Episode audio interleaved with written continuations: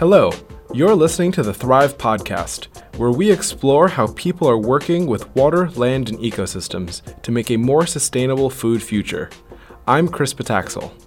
Today, we travel to Hanoi, Vietnam, with Georgina Smith, who works at CIAT, the International Center for Tropical Agriculture. In Vietnam and much of Southeast Asia, cassava, otherwise known as tapioca, is an important staple crop and a key export commodity. Georgina looks at how this versatile crop is facing some severe threats, including some unwelcome pest invaders.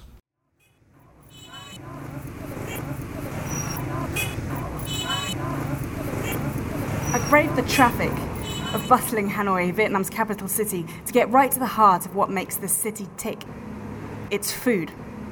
I'm especially interested in one ingredient the root crop cassava, or tapioca. Originally from South America, it's usually boiled or steamed, but this region has transformed cassava into everything, from sweet desserts to noodle soup. What better way to discover street tapioca cuisine than on a food tour with Nguyen Ngoc Ha? So I do food tour every day. Now become daily tour. I like to make friends. One day I really want to become really special food expert, you know. I love food because I, I love cooking when I'm a kid. When I'm seven years old, I can cook well already. Vietnamese food really special because Vietnam also have totally 54 minority, 54 ethnic group. That's why also one minority, they have a lot of cuisine already. Especially tapioca, really common in the mountain area. Especially because they don't have a choice. In the mountain area, tapioca become the main, the main ingredient for one meal because they don't have many rice. And also like like tapioca is cheaper, easy to, to, to, to grow. Before, only for poor family. They cook together rice and tapioca. But now tapioca becomes snack. Here also we steam also grow tapioca. But tapioca becomes nice snack food. We have a different noodle. Tapioca noodle, last noodle, also like tapioca flour. And tapioca become like tea. You just boil. You can see that here.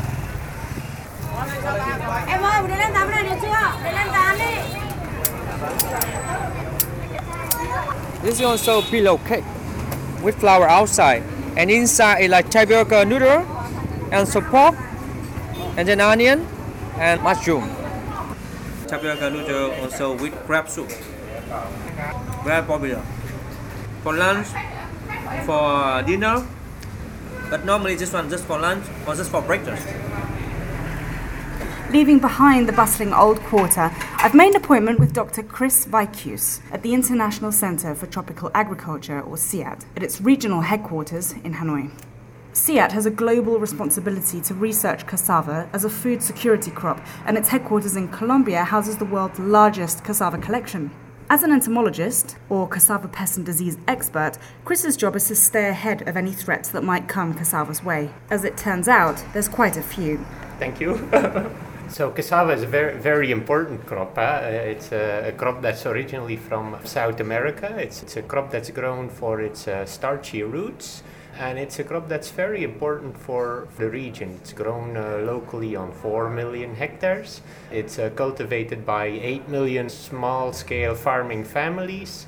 It's a key uh, food crop for some countries here in, in Southeast Asia.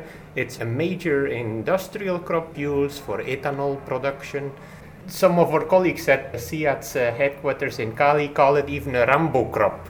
So it's a crop that's, that's especially resilient to climate change. It's a crop that continues to thrive well under conditions of high temperature, under conditions of, of prolonged drought. So it's a, yeah, it's a crop that's very resilient to uh, different aspects of climate change. So while other crops in the region, for example maize, could suffer substantially from drought or in increased temperatures. We expect that cassava will continue to produce high yields under, under changing climates. It may be the crop of tomorrow, but it's also a crop that's facing a number of increasing threats nowadays as well. So, over the past decade, a, a number of non native insect pests and bacterial diseases have made their arrival in the Southeast Asia region and those are causing quite important yield losses. And then in the meantime, it's also a crop that's sometimes not managed very well. The soil and, and the whole cropping system is, is not managed properly. To some extent, we under underuse the crop. We don't manage the crop well enough to fully exploit its yield potential. So, with these pests and diseases that are invading the region, what is the answer with regard to building resilience within local farming systems so that farmers are able to, to help the ecosystem to fight back? In some areas, farmers don't fertilize their crops well enough. In other areas, farmers mainly grow uh, cassava crops under uh, monocropping arrangements, so they don't diversify their cropping system with other crops, they don't do uh, rotation with other crops, so year after year, farmers grow cassava in the same field. Little by little, that has impacts on, amongst others, uh, the crop's vulnerability to, to uh, uh, pest invaders. And we start seeing that. We start seeing that in, in Western Thailand. We start seeing that in uh, some areas of Cambodia, of Laos, of Central Vietnam, Central Philippines, where we are noticing huge outbreaks of some of those uh, pest, pest invaders. By, for example, promoting crop diversification schemes, by promoting proper soil fertilization practices, we may create further opportunities for natural enemies, for natural enemies to do a good job in fighting those pest invaders. They, they have pest insects for breakfast. In the case of cassava mealybug, for example, which is a, a, very important pest of, of cassava here in the region, we're talking about lady beetles that go after the mealybugs. We're talking about lacewings, which are also tiny insects, which are very voracious predators they're like the lions of the insect world. Uh, and we're talking about parasitic wasps. So, parasitic wasps are tiny little insects that sting the mealybugs. They deposit an egg inside the mealybug, and then the egg, little by little, grows inside the mealybug, and then ultimately, when it's fully grown, it kills the mealybug, and a new parasitoid emerges from the mealybug's body. Sounds like something out of Alien. Yes, indeed. It's uh, almost the same, but then for the insect world. In more diversified farming systems, natural enemies are more abundant, natural enemies are more energetic, and natural enemies ultimately are better in killing the, the, the invasive pests. And so, how do you make the farming system more friendly to these defenders of, of cassava and other crops? So one, one way of doing so is, is by actively discouraging the use of insecticides in the farming system. So we have noticed that cassava farmers are more and more relying on insecticides to kill those invasive pests on the one hand side, the insecticides are very good in killing the pest insect, but they also kill all those natural enemies, all those uh, born mealybug killers and, and other insects that go after those pest and, and, and disease vectors. So, by discouraging the use of, of insecticides, we actively conserve uh, the, the natural enemy community in, in, in farming fields. Another approach is by actively diversifying cassava crops to provide environments that are more appropriate for the natural enemies, providing environments where the natural enemies have a diversity of, of food sources. The natural enemies actively thrive. Also, by diversifying cropping systems, little by little, one can build organic matter in the soil and one can increase plant health status. Cassava plants will be more healthy, cassava plants will be more vigorous, and cassava plants ultimately will be more able to fight off pest and disease attackers. In your research, what are you hoping to, to gain or insight into in, in the coming months or, or years as the research unfolds? Together with a whole range of national partners, we're looking at all different aspects of pest management in cassava systems. So, together with Thai partners, we're looking at the impacts of insecticide use on some of the, the natural enemies of, of those mealybug invaders.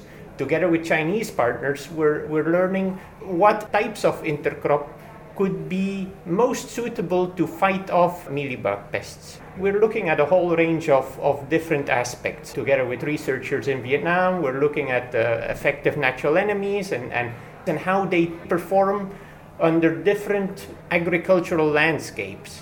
We're looking at well what nature has to offer to fight those invasive pests and diseases in, in the system. Dr. V. From the Vietnamese Plant Protection Research Institute in Hanoi, is a member of Southeast Asia Pest and Disease Network. Set up to check the region's pulse on cassava health, his work is to pin down disease vectors or transmitters and pests attacking cassava. The search for solutions, he says, is on. The farmers cannot control the pink mealybugs. Uh, so now, from uh, two years ago, we uh, collaborated with CIAT and we start we started to solve that problem. If cassava infested by pink mealybug, the farmer cannot get any benefits or maybe very low benefits. If uh, heavy in infested, the farmer have to destroy all the cassava we can give some protocol and have to, have to farmer how to control that pest and the guide to farmer how to recognize the disease and pests on the field and the farmer can know uh, which pests and how to control them they can save uh, their cassava. Thanks to Georgina Smith for producing this podcast, and to Nguyen Ngoc Ha, Dr. Kris Wyckhuys, and Dr. V. Le for their contributions. If you would like to learn more, please visit our website at wle.cgiar.org/thrive, where you can also leave a comment. And don't forget to subscribe to the Thrive podcast to get the latest updates from the CGIAR research program on water, land, and ecosystems. Thanks for listening.